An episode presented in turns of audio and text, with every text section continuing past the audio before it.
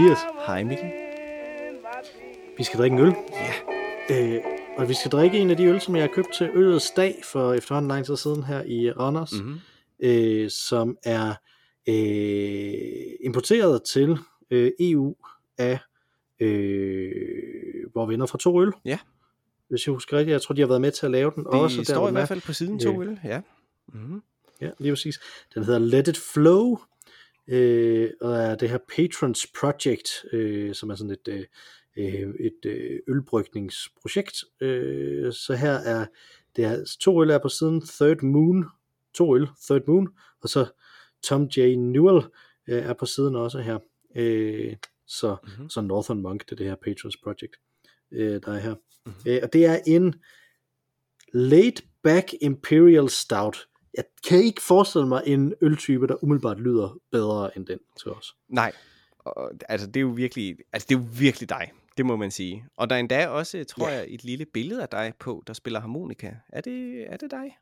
Jo, det tror jeg faktisk. Jeg tror, det er nemlig rigtigt. Det er en lille sidegeschæft, jeg har der, og du er model til sådan nogle træsnit, som det her det er jo på.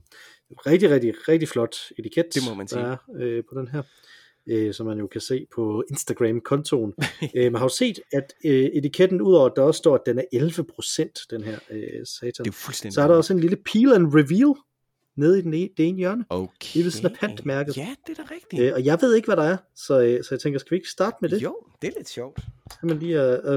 Så der kan man simpelthen trække den op, ligesom den der banan, man kunne klæde af på det gamle Velvet Underground-album. Ja, det er rigtigt, ja. Eller en julekalender. Det er wow. Hold nu op. Så står der en masse ting her om, hvem det er, der er med inde i det.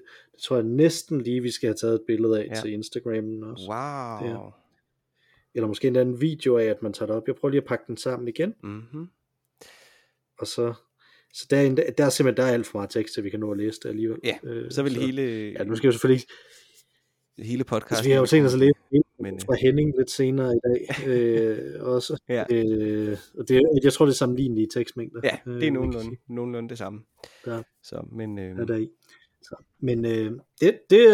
det kan jeg godt glæde jer til at se på Instagram også, den her, når den bliver rullet ud, om man så må sige. Utrolig flot. Det bliver nok vores første video på Instagram, det er, at, at vi åbner den her Kingdom Reveal-ting. Jeg fik den fint på igen. Så. Det var flot. Så nu må vi se her, hvordan det går. Det må jeg finde en måde at optage på. Ja. Involvere enten en stander af en eller anden art, eller måske en søn eller en kone. Ja, til at hjælpe med en assistent. Nu hørte vi jo sidst, at din søn jo er god til at filme, så... Så han er god til at klippe. Han hader jo at filme. Han vil ikke være kameramand. Nå nej, det var det, ja.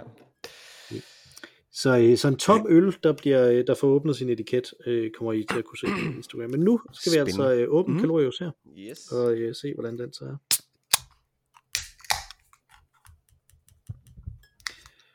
Så op i glasset med dig.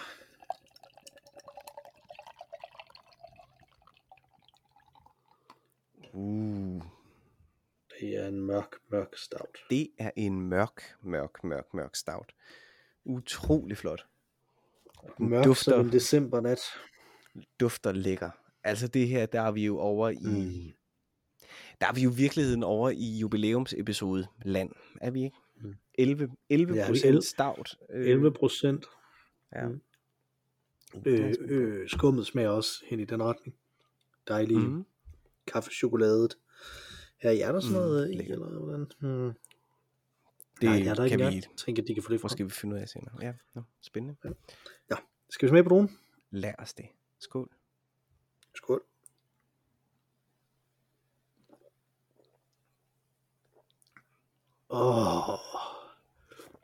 Jamen, den man er jo... der helt læk. Jamen, det gør man. Man bliver så laid back. Altså, hold da op.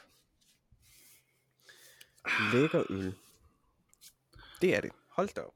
Den er virkelig god. Den kan man godt udsøge, også selvom det ikke, altså vi har den jo nede og Let It Flow, og derfor har vi den jo nu, fordi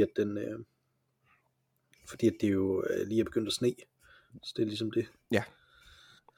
Det var sådan en lille ordleg, vi synes for sjov. En lille ordleg, ja. Ja, lige præcis. Okay. Ligesom den klassiske YouTube-video, Make It So, som jo er Let It Snow, Let It Snow, Let It Snow, men bare med castet fra Next Generation.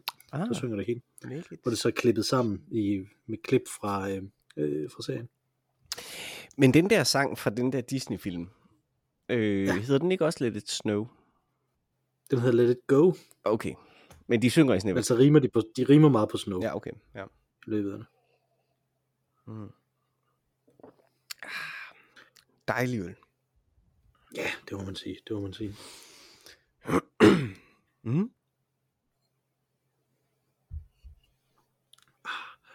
Vi har 2 lytterhenvendelser. Som sagt har vi noget fra Henning. Mm-hmm. Men vi startede lige med noget på Insta, hvor Jimmy har skrevet til os. Mm-hmm. Med et fint billede af kultur og kefir, holder maven i balance. Okay.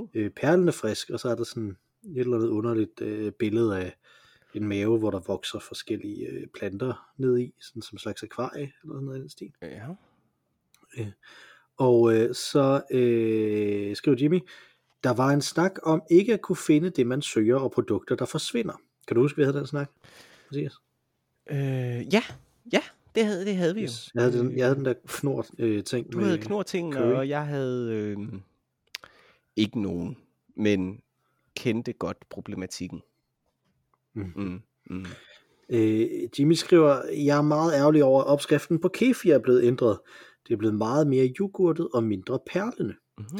Jeg bliver trist over, at det er svært at opdrive Seattle Coffee Stout og den hedengangne æbleskiver ale.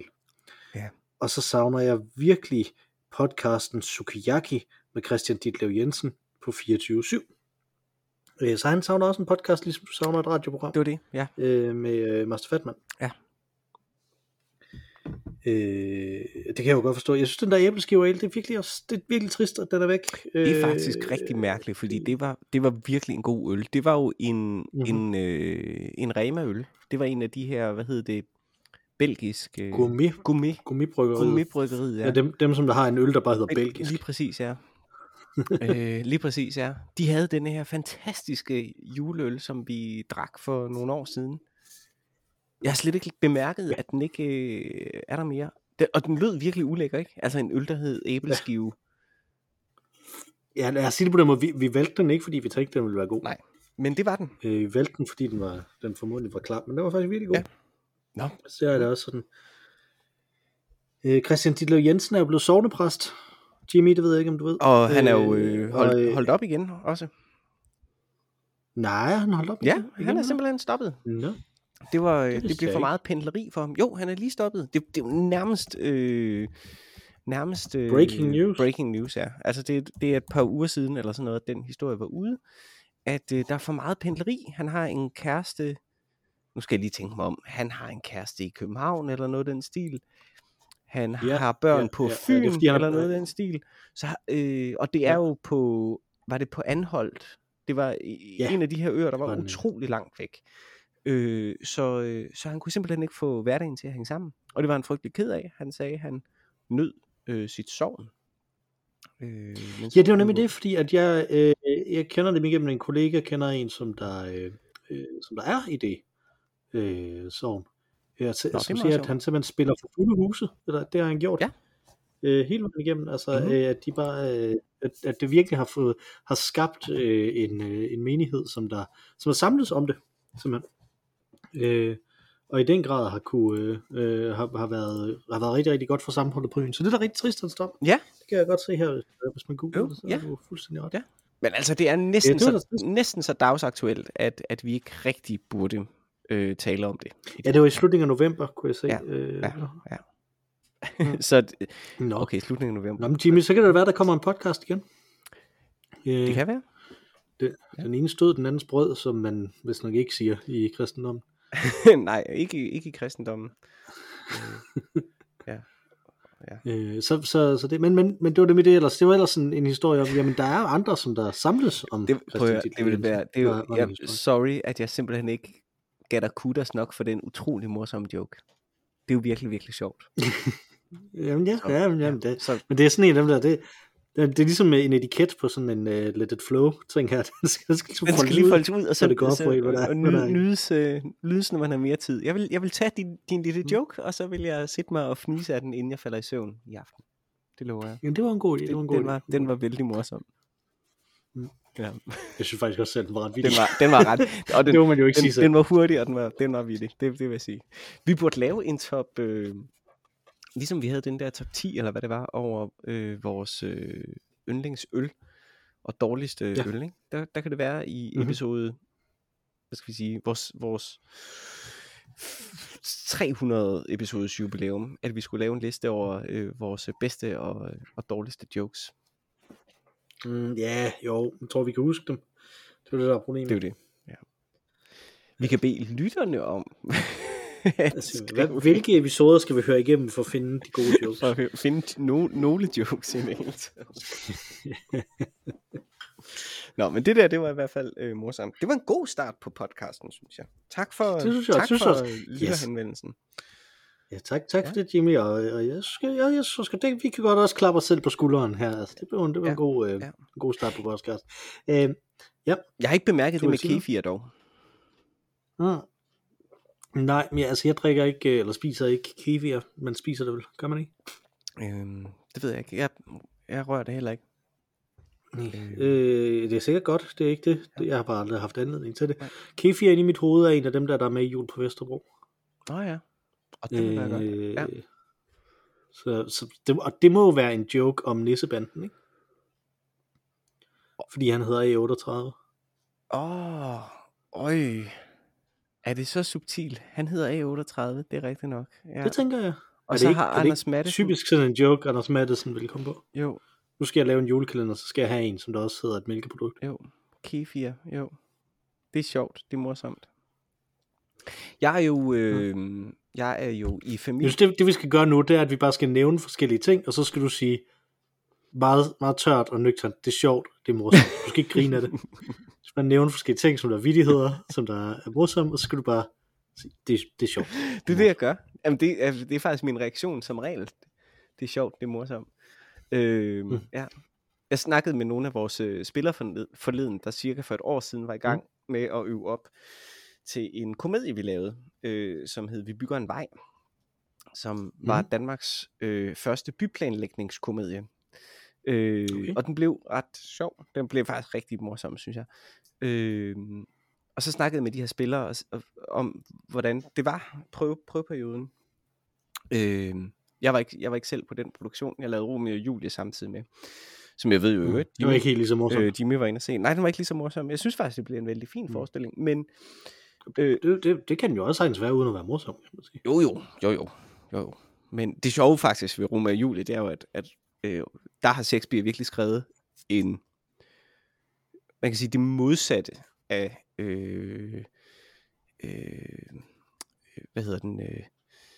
købmanden fra Venedig, som sådan set er en Shakespeare-komedie, som virkelig er morsom, så er Romeo og Julie en tragedie, som er virkelig, virkelig morsom. Det er jo faktisk en komedie helt ind til midten af stykket i hvert fald, noget af den stil. Nå.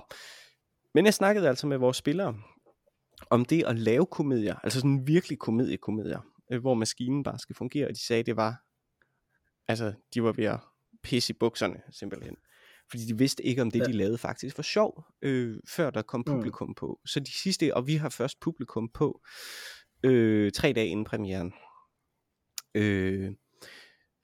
og alle gennemspilninger, alle forpremiere, er det jo ikke, men altså gennemspilninger inden, der er det jo kun dramaturen, og så teaterdirektøren, der sidder i salen og ser det, ikke? I sådan den her store sal, hvor der er plads til 500 mennesker, så sidder der 2, og de der oppe på scenen spiller komedie ud over scenekanten, og vores teaterdirektør, han siger så, ja, jeg er jo sådan en, der nok griner lidt indad, og de var bare sådan, fuck, vi ved ikke, om det her det er. Ja, så det er nådesløst, det er virkelig men nu kan du så fortælle dem, at de bare skal komme med nogle nadver jokes. De er altid sikre. Det er altid sjovt, ikke? Så vi har sådan et dramaturgiat der, eller dem også vi der sidder der. Vi er sådan nogen, som griner meget ind af jer, siger. Det er sjovt. Det er morsomt. Ja, det er morsomt. Ja. Det er morsomt. Det er mere af det. Ja. Så sådan er det. Der er ikke noget at gøre. Henning skriver en mail her. Mm-hmm. Og den har ligget lidt, fordi vi jo havde lidt på programmet, som vi lige skulle have rullet ud, inden vi kunne gøre det. Så det, med en typisk Henning-emne, så siger han, Disvedanrørende episode 201. Ja. Hedder den. Så den handler altså om 201. Ja. Og den er delt op i afdelinger, den her mail. Så der læser jeg først indledningen af den første afdeling op, og så vil jeg høre, om du har nogle kommentarer til det, og så tager vi den næste afdeling af det. Det tænker jeg, det er sådan, vi gør det. Mm-hmm. Godt. Henning skriver, hej Ole Gavl. Hvis episode 201 af Øl og Ævl var et børneværelse, og hvis Mikkel og Mathias var 6 år gamle, og hvis min mor var kommet ind på det børneværelse, hvor de lavede episode 201, så ville hun udbryde, nej, hvor har jeg altså lavet bunkerod, hvem skal rydde op? Og så ville hun have smækket døren. Som straf for således at have skuffet min gamle mor, skal jeg hermed fremsende en lige så rodet lytterhenvendelse. Tak for det. Det er jo et citationstegn, lytterhenvendelse. Nå, der. Så han har ikke hørt det. Jo, men jeg tænker, at det er fordi, det er det, vi kalder dem, lytterhenvendelser. Ja. Så det, jeg tænker, det er derfor. Ja. Jeg kan jo, nu hvor vi allerede har afbrudt her, så kan jeg jo indskyde, at min mor, hvis hun så, at der var rodet inde på mit værelse, så gik hun ind, og så lavede hun de ting, hun var kommet for at lægge derind, mm-hmm. og så gik hun igen.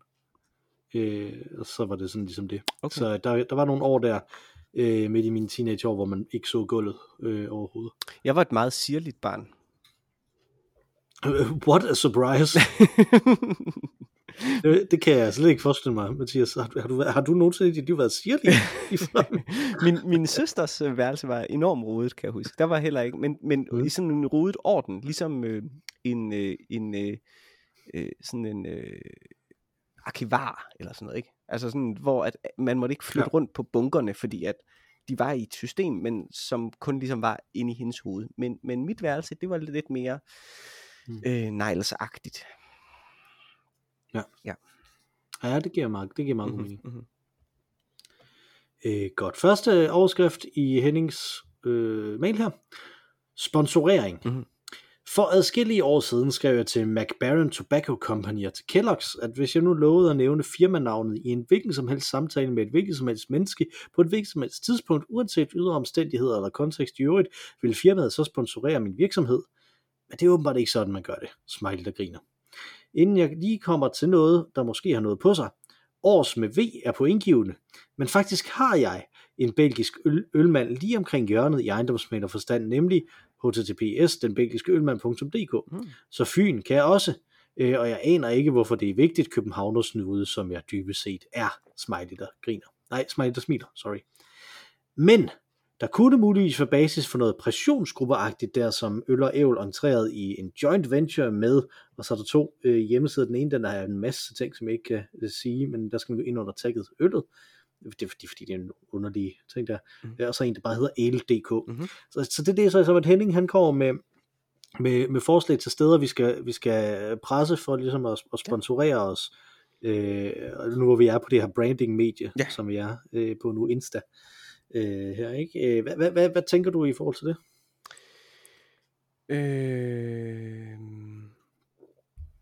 Det er jo noget sjovt noget, det der med hvordan man får venner i verden, fordi der er jo ligesom to måder at gøre det på. Der er dem, der stiller sig ind i et lokale hen i hjørnet og bare ser cool ud, og så strømmer alle folk hen og snakker med vedkommende, og så er der dem, som kommer ind i et lokale og ligesom klister sig op af alle mulige mennesker,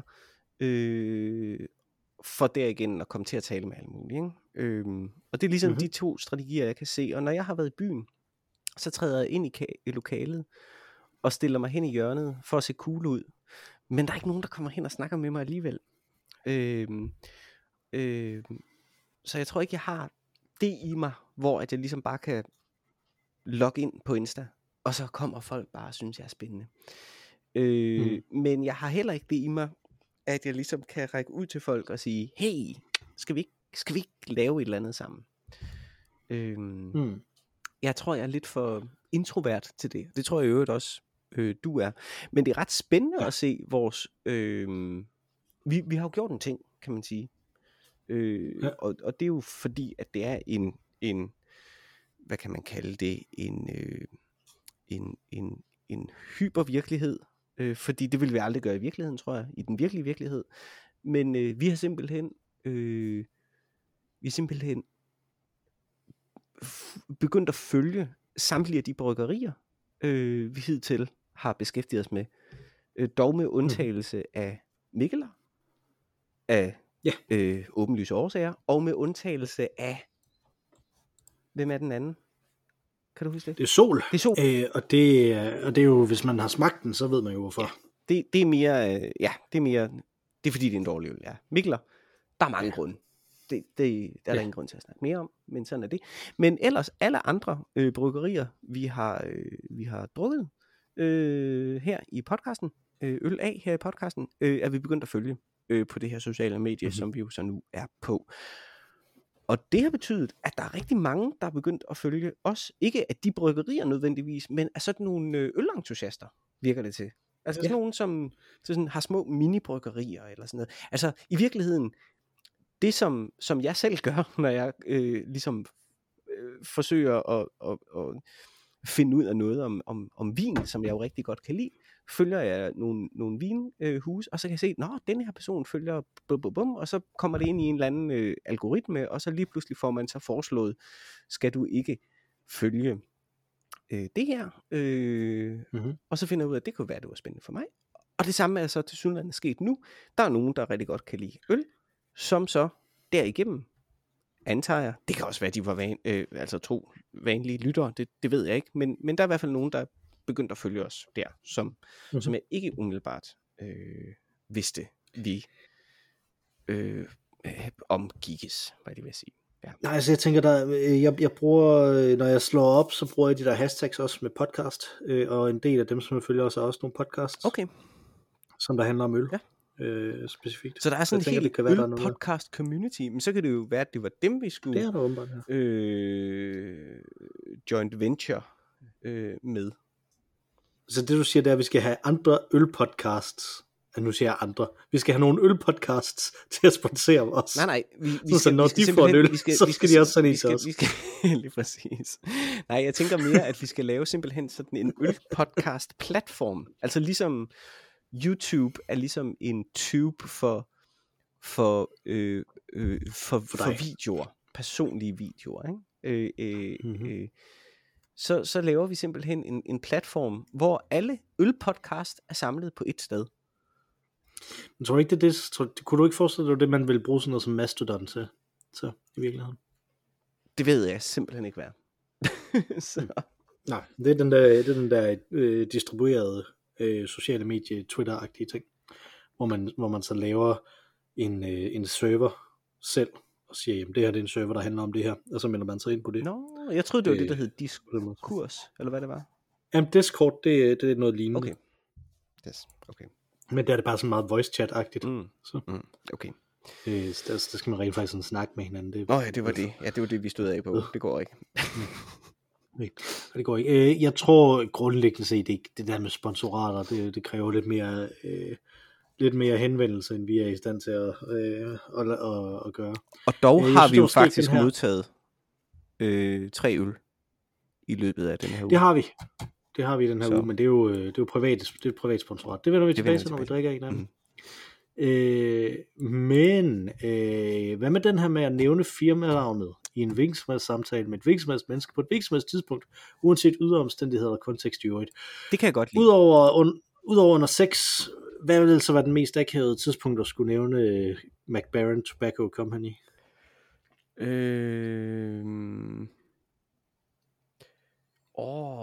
Det vil altså akavet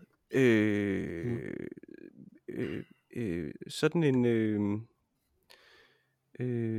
hvad hedder sådan en gravtale til en, der er død af lungekræft. Ja, og jeg skulle nemlig lige så sige, det var også det, når man besøgte en lungekræftpatient. Ja, præcis. Sådan terminal patienter. Ikke super fedt. Ja. Jeg ved på den anden side ikke, om det vil være mere underligt eller mindre underligt at inkludere Kellogg's i en sådan gravtale. Nej, det er rigtigt. Det vil bare ikke sådan være aggressivt akavet. Det vil bare være underligt. Det vil bare være underligt, ja.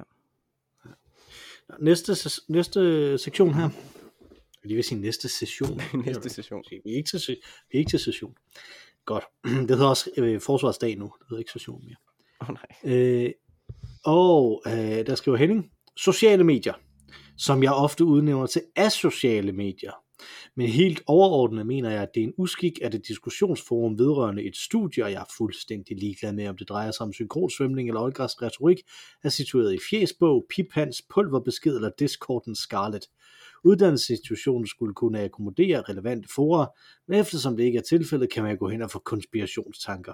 Hvilket fører mig til, Vincent Hendricks, og slår ham selv op, har påpeget, at den nye digitale internetbaserede virkelighed involverer et begreb, han kalder opmærksomhedsøkonomi. Og som følge af det, og som følge af trangen til lette forklaringer, vil konspirationsteoretiske podcasts sandsynligvis have en bedre økonomisk dækning i det æst. Mere sponsorering end fucking øl og ævl. Undskyld, det rablede.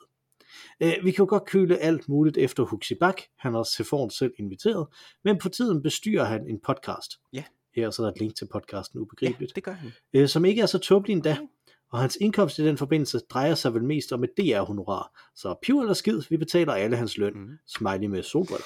Og den podcast har jeg faktisk hørt noget af. Jeg har også hørt noget af. Ja. Og, hvor meget har du hørt af den?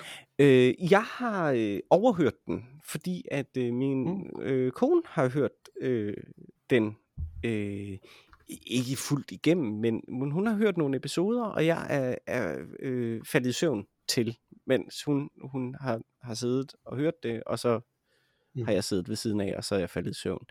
Men du er jo som Michael Sheen. Ikke bare kan du falde i søvn hvor som helst, du er også stolt af det. Lige præcis. Jeg viser det frem. Det er mit partytrick. Det kan være, det derfor, folk ikke gider at snakke med mig, når jeg kommer ind i det. Det kan godt være. Jeg tror, det er svært at få venner på det. Præcis. Nå. Men det er sådan nogle søvndæmoner. Ja, præcis.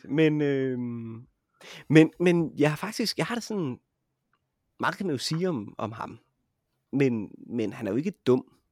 Nej, jeg synes, han er net positiv, ja, ikke? Altså og, i den offentlige debat. Ja, og der er mange, som jeg tænker, de er ikke dumme, men altså for eksempel Michael Bertelsen eller Mads Brygger, men de har en tendens til at spille dumme, for ligesom at, eller få noget ud af dem, de interviewer. Det gør Huxi Bak ikke.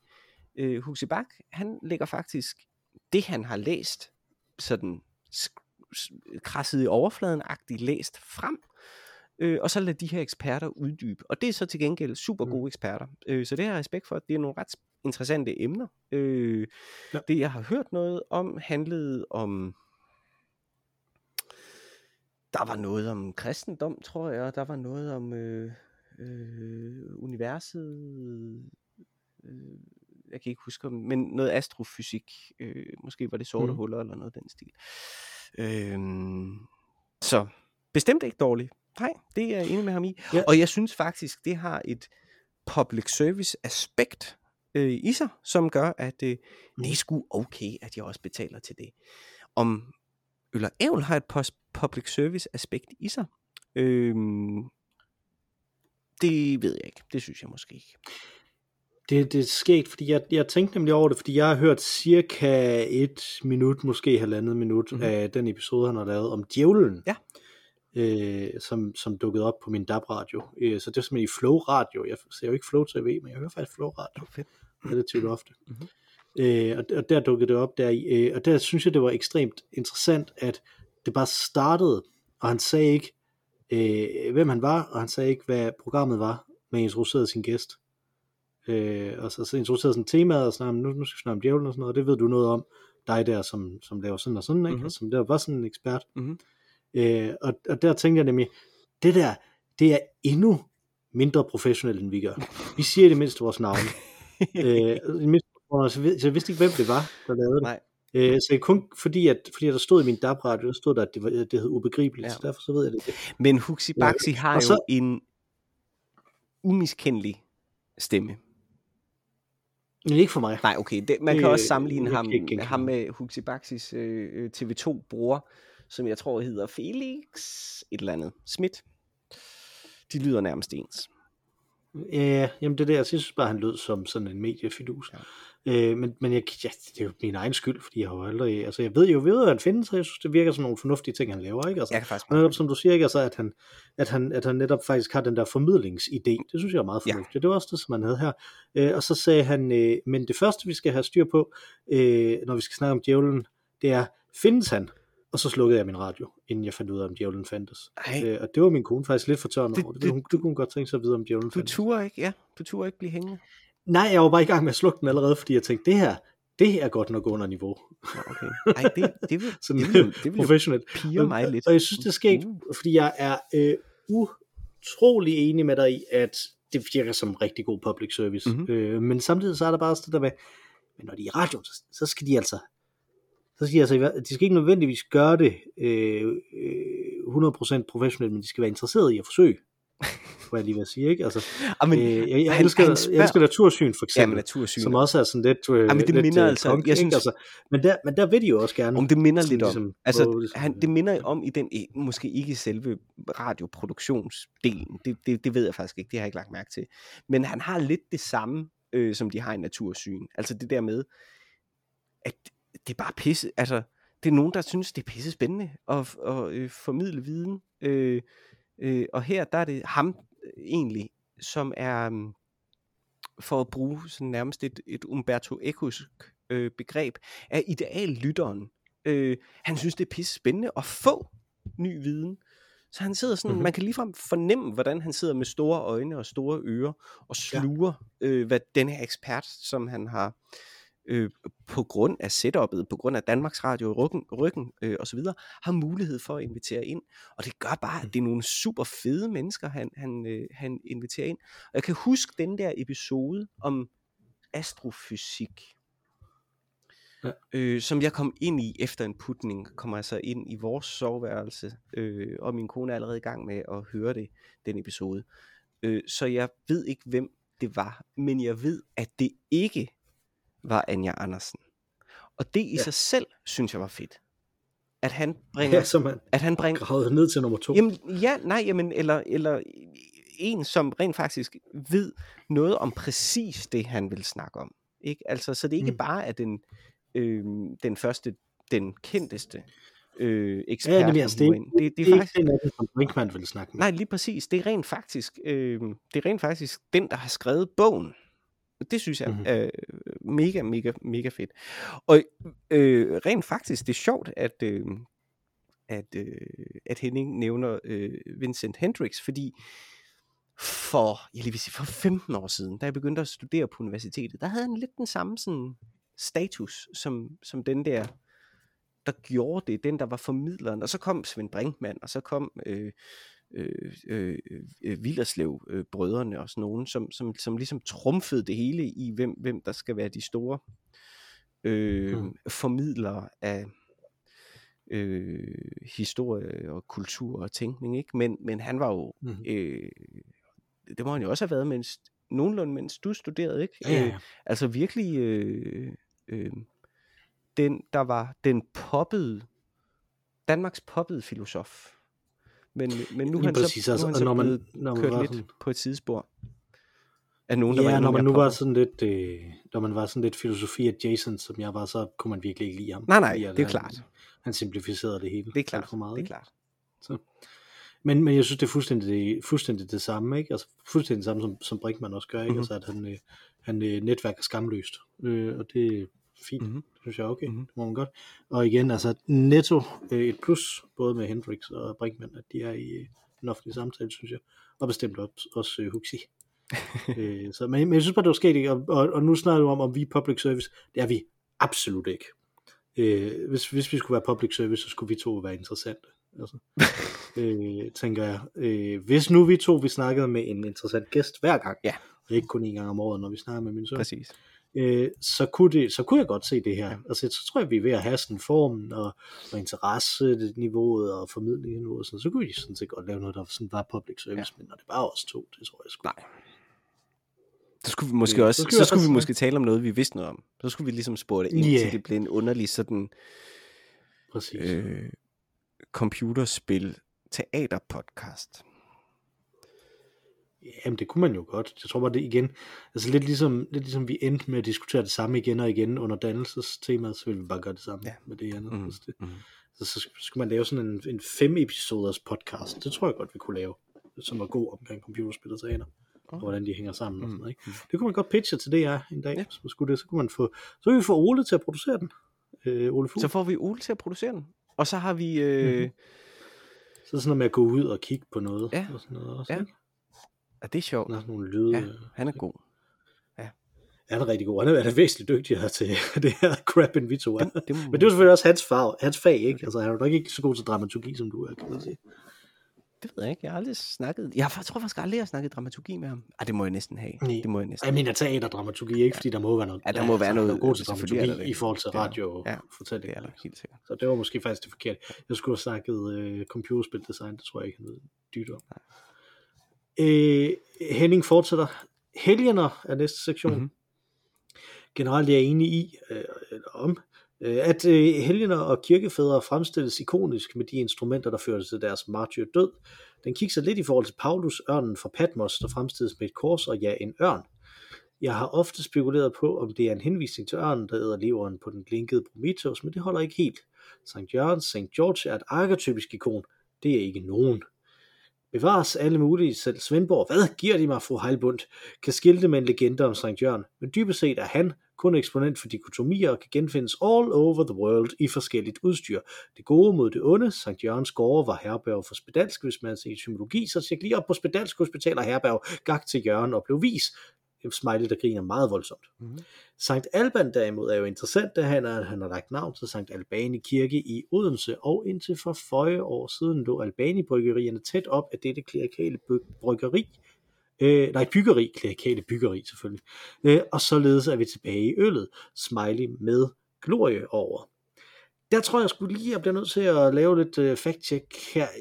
Paulus, jeg kan ikke kunne sige, om han hedder ørnen fra Patmos. Det er jo sådan lidt spurven fra Herning, eller sådan noget. Men han har altså ikke et kors og en ørn, han har et sværd. Jeg tror, kors og ørn, er det ikke evangelisten Johannes? Jo. Evangelisterne er jo... Hvis jeg husker min Tintin rigtigt. Ja, men sådan som jeg husker min... Jeg er jo gammel demonstrant, hvad jeg vil sige, ministrant. Og på kirken, som jeg sad der... Du er også gammel demonstrant. Det er jeg også. Det gør du ikke så meget imellem. Men der lærte jeg ikke noget om dem. Der er jo de her fire væsner, som jeg mener optræder i Johannes åbenbaringen. Og det er en ørn. Og det er en okse, og det er en løve, og det er et menneske med vinger. Og disse fire bevingede væsener repræsenterer så, altså, og det er jo virkelig postskriptivt det her, ikke, fordi det indgår så i Bibelen, så det giver ingen mening, men det er så ligesom er blevet tildelt at være de fire evangelister. Og jeg kan ikke huske fordelingen, men jeg tror, at ørnen er Lukas. Men jeg kan ikke huske det. Jeg googlede faktisk lige evangelisten Lukas symbol, der stod okse. Okay. Lukas var de fire evangelisters symboler, det kunne jeg spørge. Ja. Døve, mennesker, okse, ørn. Yes, det vidste vi godt. Men hvad ellers? Nu er vi inde på Bibelselskabet. Ja. Ja. Men der kan jeg så i øvrigt sige, at Sankt Albani-kirken i Odense, som Henning nævner, er jo den katolske kirke i Odense. Og jeg ved ikke hvilken Albani det er, men den Albani vi snakker om var jo Albani fra Mainz, hedder han, så jeg tænker det kunne være en anden Albani der var der, men Johannes er en ørn. Det er Johannes er en ørn, så Lukas er en okse, men Markus løve, Matthæus mand, men jeg vil ikke afvise, netop som du siger, når der er en okse fra Hammel og en ørn fra Herning, så kan der også godt være en ørn fra Patmos. Ja. Jeg har altså altid set Paulus med et sværd. Den tror jeg også lige, jeg vil faktisk tjekke der. Næste sektion. Og der vil jeg jo lige indskyde, der har vi jo Johannes, som jo var vores æresgæst i sidste uge. har jeg jo været i São Paulo uden for murene med. Ja, og der har han et sværd. Der har han nemlig et sværd, og Johannes, som var 2 år på det tidspunkt, anerkendte det ikke og sagde til mig, han har en guitar. Yeah. Ja. Det var det. Han var så ung. Han var så ung og uskyldig. Ja. Mm. Ja. Ja, ja. Næste sektion hedder computerspil. Mm. Faktisk har jeg spillet Pong færre gange, end jeg egentlig kunne have lyst til, skriver Henning. Hvilket hænger sammen med, at de skolekammerater, der havde det, ikke var meget for, at jeg fik for meget computertid. Kan vide, om man kan finde det at spille single. Anyways, jeg skal ikke kunne sige noget om, hvad der var først, men jeg husker en eftermiddag på Teknisk Museum i Helsingør, og vi er tilbage i 1972'ish, hvor der var sådan et spil 5 på stribe med en eller anden elektronhjerne. Den bestod af en grå boks med 5x5 lys på, og det galt så om at slukke de røde lys, så der ikke var 5 på stribe. Og jeg var fascineret, det kan jeg lige så godt sige. Smiley, der siger... Mm-hmm. Til gengæld har jeg fremover kun været interesseret i puzzles, frem for alt Myst, Riven og Biosis, og ikke alt det med at være hurtig på aftrækkeren. Man kan spille Abalone med en afsikret luger under bordet, men i det lange løb, udopstegn, skaber det ikke basis for nogen forståelse eller harmoni. Smiley, der er blevet skadet. Yes, det ser ud som om, man har slået sig på det. Mm-hmm. Ja, her kommer jeg så lidt til kort, jo. Ja, men jeg ved da ikke, altså, om det kræver kommentarer det her andet, end at netop de her spil 5 på stribe med lysdioder, og der har været en eller anden elektronhjernebabby, var også meget populære elektroniske spil, og er noget af det, som det giver os problemer faktisk inden for computerspilforskning, for hvad skal vi kalde det? Vi vil rigtig gerne kalde ting for videospil, hvis vi prøver at være på linje med amerikanerne, som snakker om netop video games. Mm-hmm. Men der er jo ikke en skærm. Nej. I sådan et spil der. Så kan vi på nogen måde kalde det et videospil. Og det samme gør sig faktisk gældende for det, som vi snakkede om i den her episode, hvor vi snakker om 10 for 20. Det der spil, der er på en radarskærm. Mm. Det er jo heller ikke egentlig en skærm. Mm. På samme måde. Altså radarskærmen fungerer jo på en anden måde end de skærme, som vi kender. Så det er jo ikke video. Så kan vi så rent faktisk tælle det med? Hvad skal vi rent faktisk tælle med? Og man kan sige, det er jo der diskussionen dukker op, og der at du og til dels her også Henning har en pointe ved at sige, jamen Pong er måske faktisk et ret godt bud på det første sådan videospil på den måde, ikke? Altså, men det er under alle omstændigheder den første arcade-succes Pong, ja. Og formodentlig også først en rigtig stor succes som hjemme computerspil. Mm-hmm. Historien gik jo med det første Pong, at de stillede de der arkader op forskellige steder, og så ringede de fra en af de barer, de havde stillet op og sagde, det har holdt op med at virke, I bliver nødt til at komme og reparere det, efter at kun var gået en dag eller sådan noget, så tænkte de, fuck, det er fuldstændig galt det her, nu har vi lavet det her, og så bliver det smadret med det samme, og du er ikke mere. Og så tog han derhen, og så fandt han ud af, at grunden til, at det ikke virkede, det var fordi, at den bakke, som de havde til at samle mønter op, var så fuldstændig fyldt, at man ikke kunne smide flere mønter ind i. Mm. Fordi der var så mange, der ville spille det. Sådan går historien. Det er sådan en historie er jo fuldstændig umulig at faktatjekke, men det lyder godt. Og så er det jo så Atari, som ligesom havde lavet den her, det her Pong-arkadespil. Så det er Atari, som der ligesom har grundlagt det her, og hvis man ser Tinka-julekalenderen, som alle børn i hvert fald snakker om, så er der en karakter den her gang, som der hedder Atari Allan, som der står for for sådan et retro computerspil café, som Flora arbejder på. Kan jeg fortælle? Jeg har set næsten 2 afsnit af Tinka, og jeg ved alle de her ting alligevel. Og en af de ting, som der er ved det her med Atari Allan, det er, at man også kan ringe til et automatiseret telefonnummer og høre en joke, som Atari Allan han så fortæller, så det er en ny joke hver dag. Og jeg har overhørt en gang, hvor min søn han har ringet til det her nummer. Og der siger han, hvad gør Spider-Man, hvis han bliver budt på te? Det ved jeg ikke. Han æder koppen. Det er sjovt. Det er morsomt. Yes, så var der også en vits her til sidst. Apropos Spider-Man, så slutter Henning af med fluen på væggen. Så det kan jo passende være en overgang til vores flue på væggen. Segway, der er.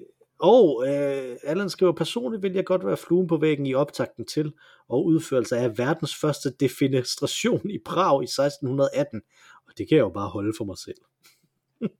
Yeah. Faktisk har jeg kun en lille kommentar til denne del af episode 201. I nævnte Pirandellos 6 personer søger en forfatter, i det jern slaver af deres associativt sind, kom jeg i tanke om Milo Manaras En forfatter søger 6 personer. Kvaliteten af den ene sat op imod den anden, så vil jeg ikke bruge krudt på her nu, men blot påpege, hvilket I også har gjort med jeres kaotiske 201, at der er guld at finde ved associative markvandringer. Og vær dog glad for det. Tak for ordet. Smiley der smiler. Hilsen Henning. Tak.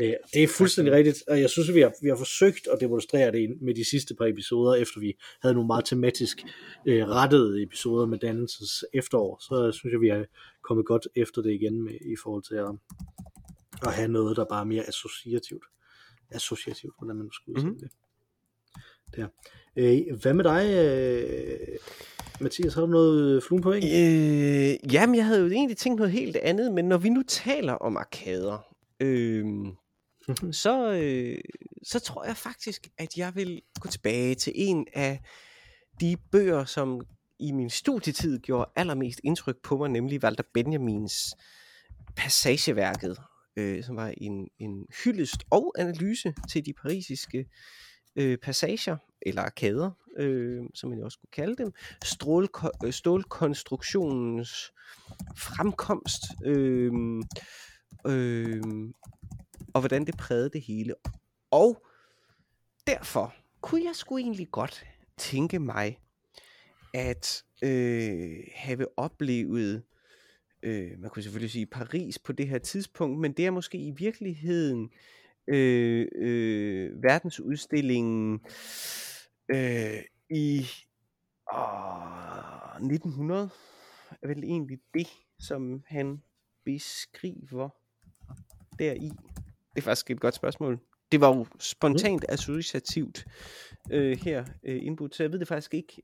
Men jeg tror, at det er verdensudstillingen i år 1900, der ligesom er udgangspunktet for hans analyse af dette Paris som modernitetens hovedstad. Og det beskriver han på en lige dele sanselig opslugt måde og lige dele kedelig analytisk måde. Og så selvfølgelig ironisk nok, det er nok ikke en del af hans pointe, men i små passager. Det er jo et stort rodet værk, men, så den kan anbefales, men den har fascineret mig meget. Og jeg har et helt andet billede af dette hvad kan man sige, akademiske Paris, som han fremlægger, end det Paris, som jeg selv møder. Så jeg ville egentlig gerne, jeg ville gerne have gået en tur med Walter Benjamin gennem Paris, der i begyndelsen af 1900-tallet. Det var et rigtig godt et. Ja, 1900-tallet. Jeg har haft anledning til at dykke ned i mit gamle alma mater og undersøge idehistorie igen, og undersøge dets tilblivelsesmyte, var jeg lige ved at sige også. Og det mindede mig om, at der jo i sin tid blev idehistorie oprettet for, at der skulle være et professorat til Johannes Lykke. Ja.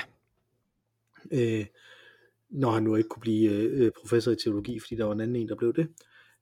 Og det omtalte man i sin tid, det at man oprettede det som Lex Sløk, at det simpelthen var en speciel lov, der blev lavet for at man, for man gjorde det her.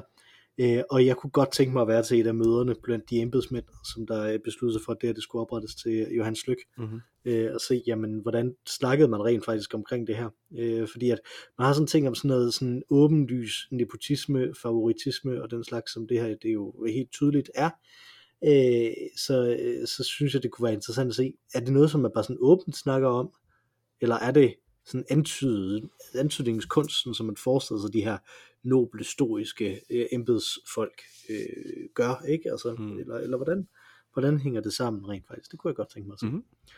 Også fordi det jo også oven i det er tilbage før ungdomsoprøret, at det bliver oprettet og sådan noget. Så det er sådan en meget tilknappet verden, man er i. Når du så nu var der tilbage, vil du så også komme til forelæsningerne? Eller vil det være nok for dig bare at se, hvordan han blev professor? Jamen, vi har flere af de her ugens fluen på væggen, har vi ikke? Så næste gang, hans første forelæsning på Aarhus Universitet. Jeg kan ikke blive ved med de der Disney-historier, så jeg bliver ved med at læse den. Nå, nej.